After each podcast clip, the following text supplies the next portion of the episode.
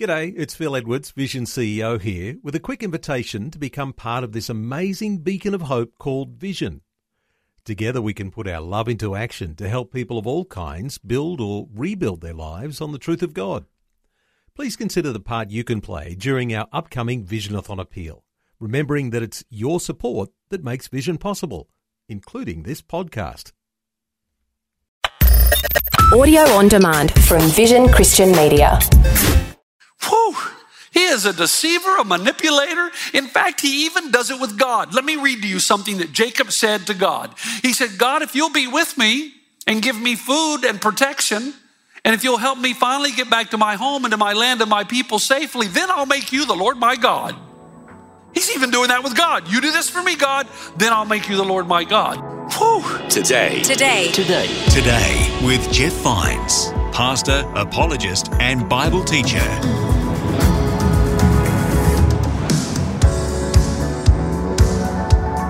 Hello, my name is Bill and welcome. This is Today with Jeff Vines.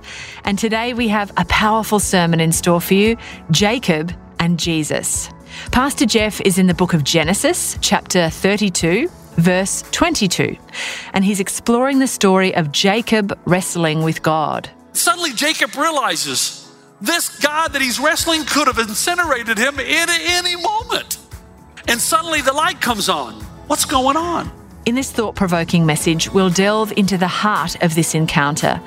We'll discover that God, in his unending love, reaches out to us in our weakness. Let's hear from Pastor Jeff as he begins this message.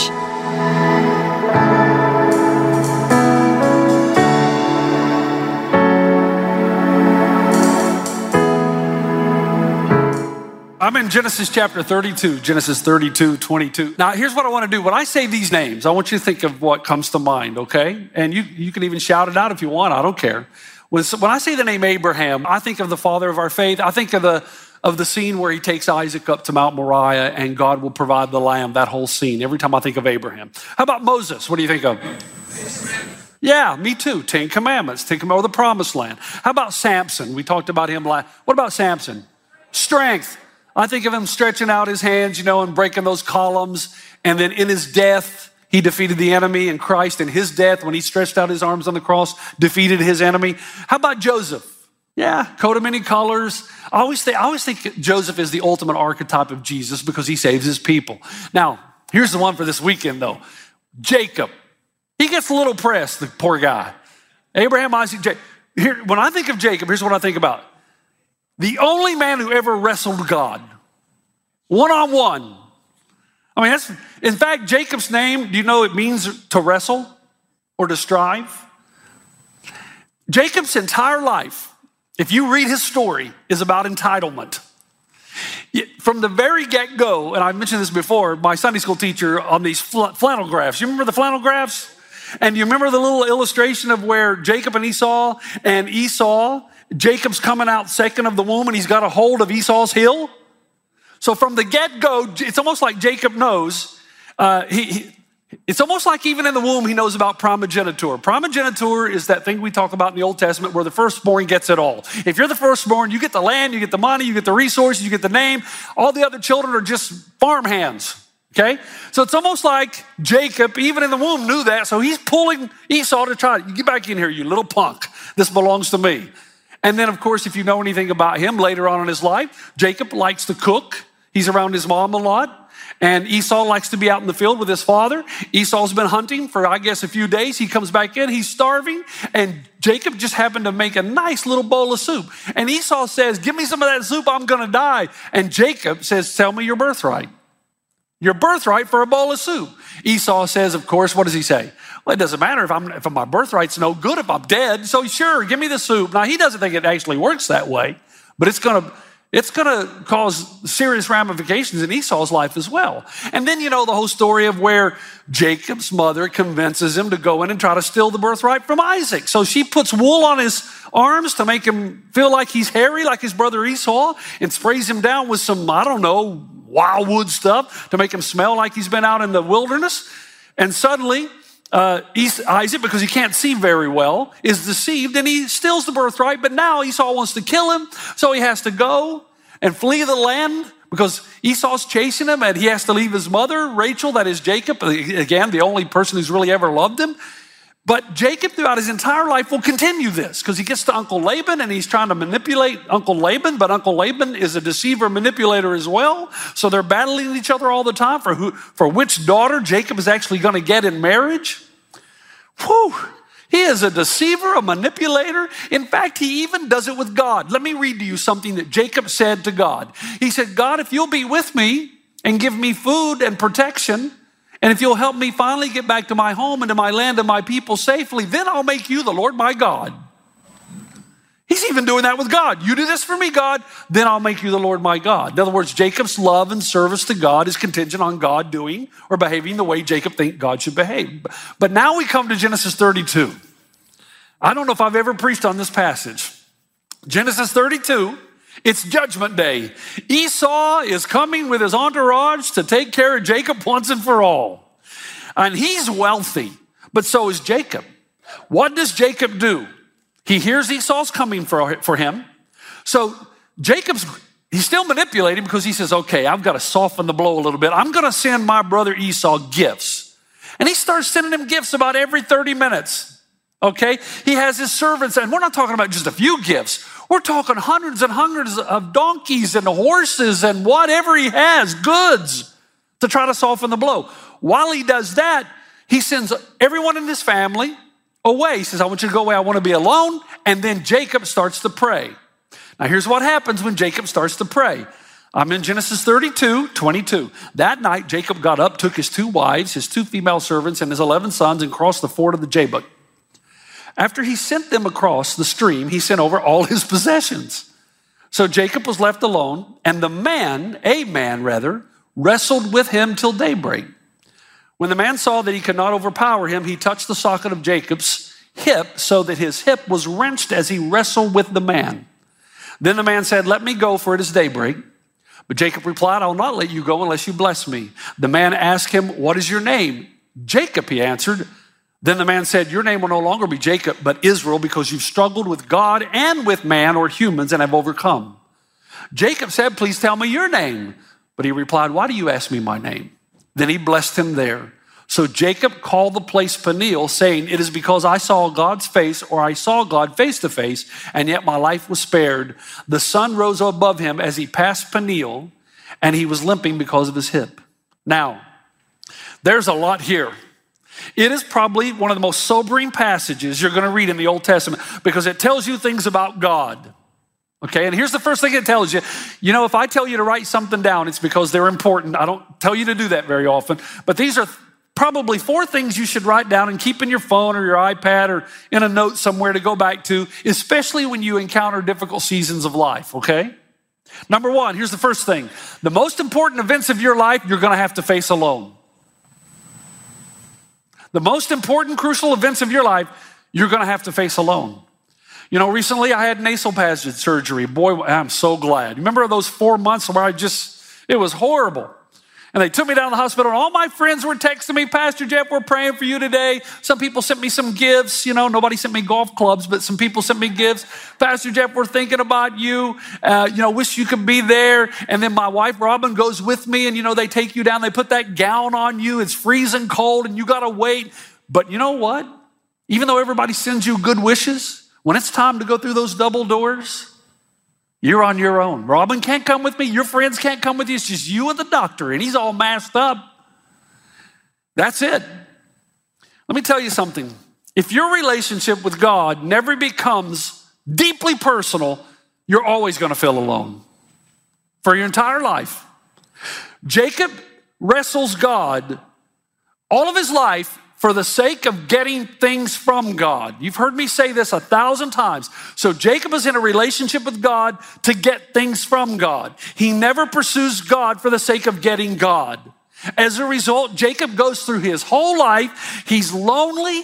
He's always restless. He is anxious, depressed. And all of it's a result of the fact that he's never gone in one-on-one with God and pursued God for the sake of getting God. Most of the emotions we experience that are negative come as a result, and we feel alone. You can have 1,000 people around you and be alone. You can be in a marriage and be alone. Until you have a deeply committed personal relationship with Jesus, you're going to feel alone most of your life. And when you go into those seasons when you need somebody, you're going to feel like you're all by yourself. Jacob knows that. He understands it. He's feeling that right now. He sends everybody away. He's alone anyway in his spirit, and he's about to do some business with God. Now, here's the second thing. We're moving fast. God will pursue you, but will never overpower you. Guys, you got to hear me on this. If we could ever grapple with something that could change everything, other than the death, burial, and resurrection of Christ, which is the thing we have to grapple with. If there's something we could ever grapple with that has the potential to change so much in us, it's this. And I have, over the course of my ministry, I've tried to communicate this in so many different ways. Please focus here.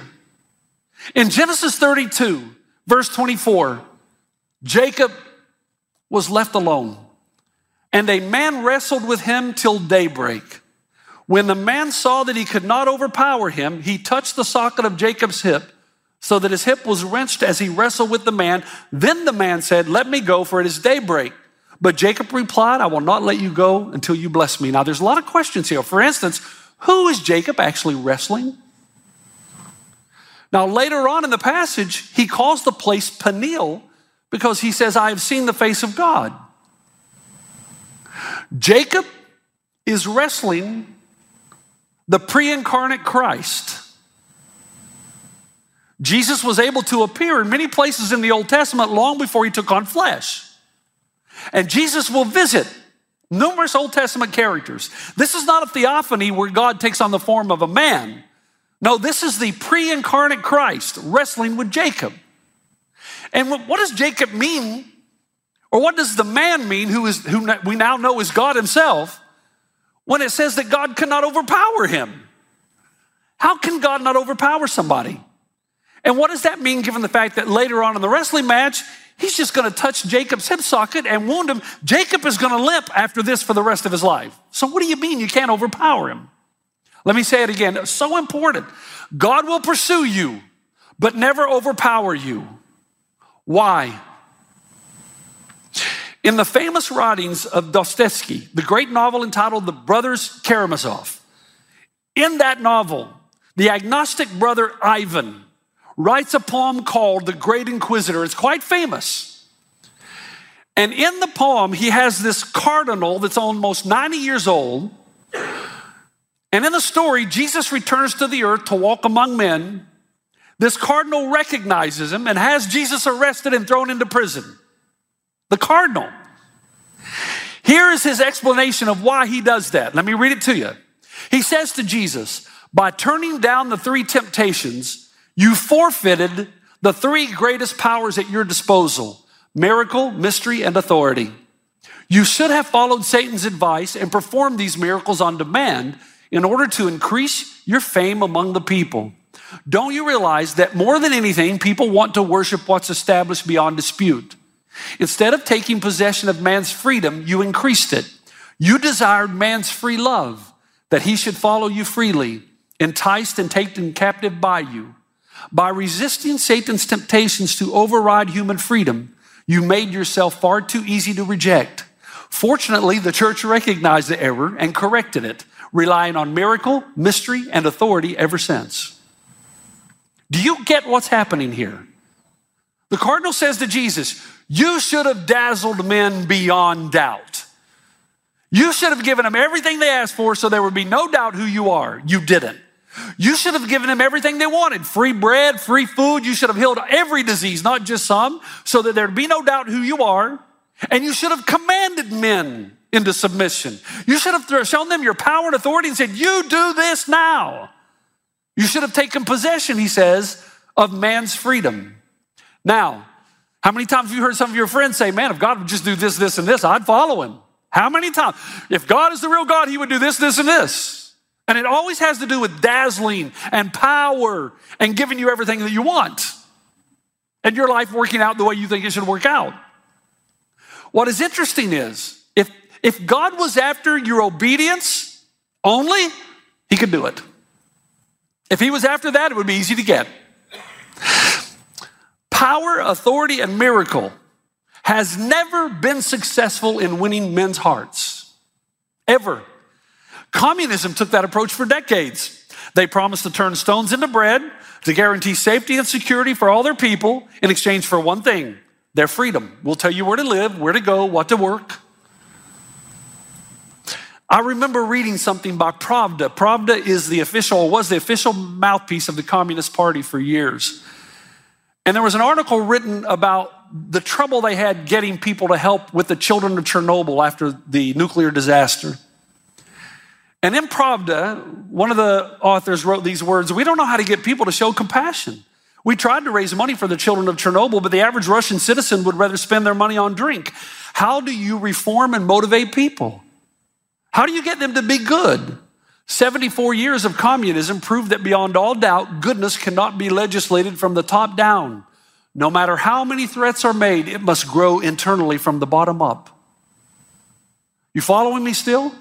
This is the difference between Satan's power and God's power. Satan's power wants to coerce and dazzle and force obedience to ultimately destroy you, the lust of the eyes and the flesh. God's power, by contrast, is internal and non-coercive. In the gospel story, God makes himself weak and vulnerable for one purpose, that human beings can choose freely for themselves what to do with him. Think about it just for a moment. What does constant provision yield to humanity? Entitlement. If I give you everything you ever asked for, what happens after a while? You expect it, right? But what happens if I give you my constant presence when you go through the most difficult seasons of life? What happens?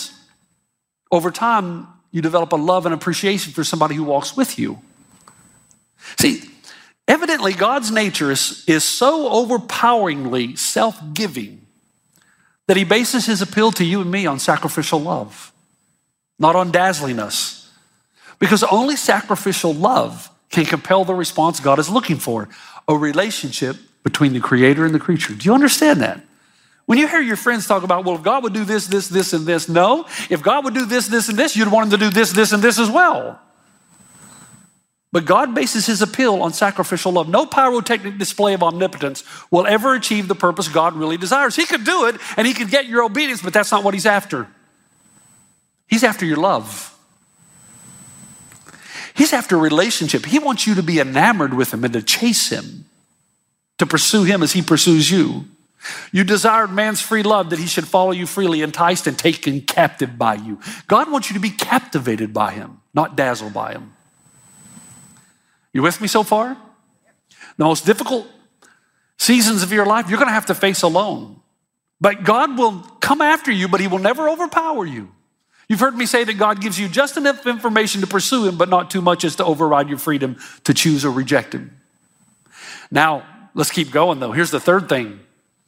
God cannot be tamed. You cannot tame God. Jacob is finally getting it. He sends the gifts to Esau. He sends everyone away to be alone, and then he prays.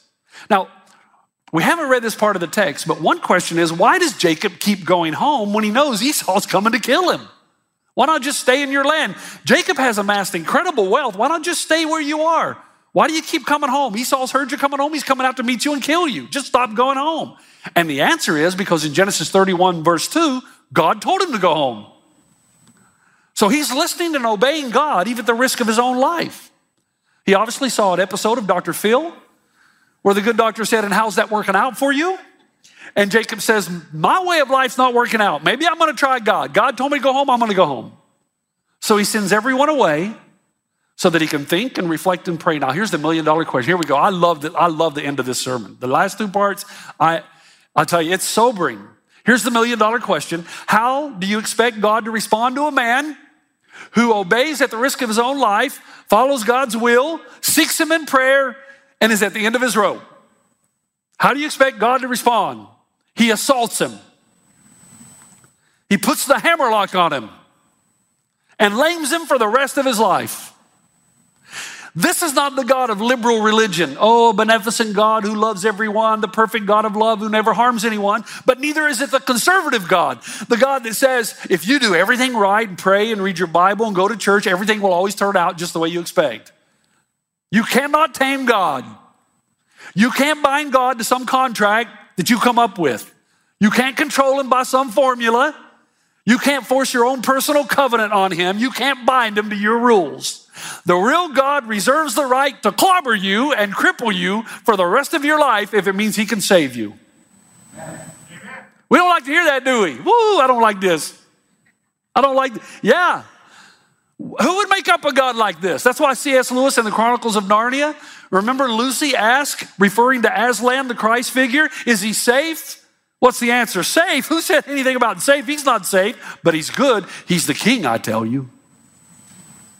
On the other hand, as you go into John chapter 11, Jesus is approaching the tomb of Lazarus. He's going to use Lazarus' pain and suffering for eternal purposes, yes. However, when he sees the pain of his friends, Mary and Martha, in verse 38 of John 11, Jesus, once more deeply moved, came to the tomb. Remember what we've said before. Theologians are in a quandary over this because deeply moved means to snort or to bellow with anger, and it's usually used in association with animals. So why is Jesus so mad? And the answer is he's mad at what sin has caused. He's mad at injustice, and so should we. And he's also sad at the thousands of funerals that he's not going to interrupt. But just because God uses our suffering and clobbers us does not mean in any way that he's detached from it. As with Job, he comes as the prevailing presence, as creator, comforter, and revealer. And is with us in our most serious time of need. But here's the reality. You still can't tame God because you don't know what God's doing. You want to. You can ask. But you don't know the mind of God in any situation unless he chooses to reveal it to you. And sometimes he does, and it usually comes through scripture and prayer and serious meditation. Those disciplines in your life. That's why a person who never falls apart usually owns a Bible that is falling apart. Right? So you're going to face the most intense times of your life alone. And you're going to find out if you have a relationship with God or not at that point. If you do, you'll weather the storm. If you don't, you'll crumble in anxiety and fear and doubt. And you'll go from place to place trying to get out of this situation rather than allowing God to do what he needs to do inside it. And along the way, if you try to tame God, yeah, he'll show up. He'll wrestle with you, but he will never overpower you. It's still going to be your decision. And you won't be able to tame him by some contract you come up with. But here is the fourth and final, the climactic point of this message. God has to wrestle us into a transformed life rather than comfort us into a transformed life. You've been listening to Today with Jeff Vines. Thanks for joining us. Next time, we'll bring you the rest of this message from Pastor Jeff. And suddenly Jacob realizes this God that he's wrestling could have incinerated him in any moment. And suddenly the light comes on. And if you notice, at first, Jacob is wrestling the man to free himself, but now he's wrestling the man to keep hold of him. What happened? Then the man said, "Let me go, for it is daybreak." What? Jacob now is holding on, but not to try to get free. Now he's wrestling to keep the man who could incinerate him at any moment from leaving. What's going on? You can listen to more messages like this. Just search for Today with Jeff Vines wherever you get your podcasts. You make me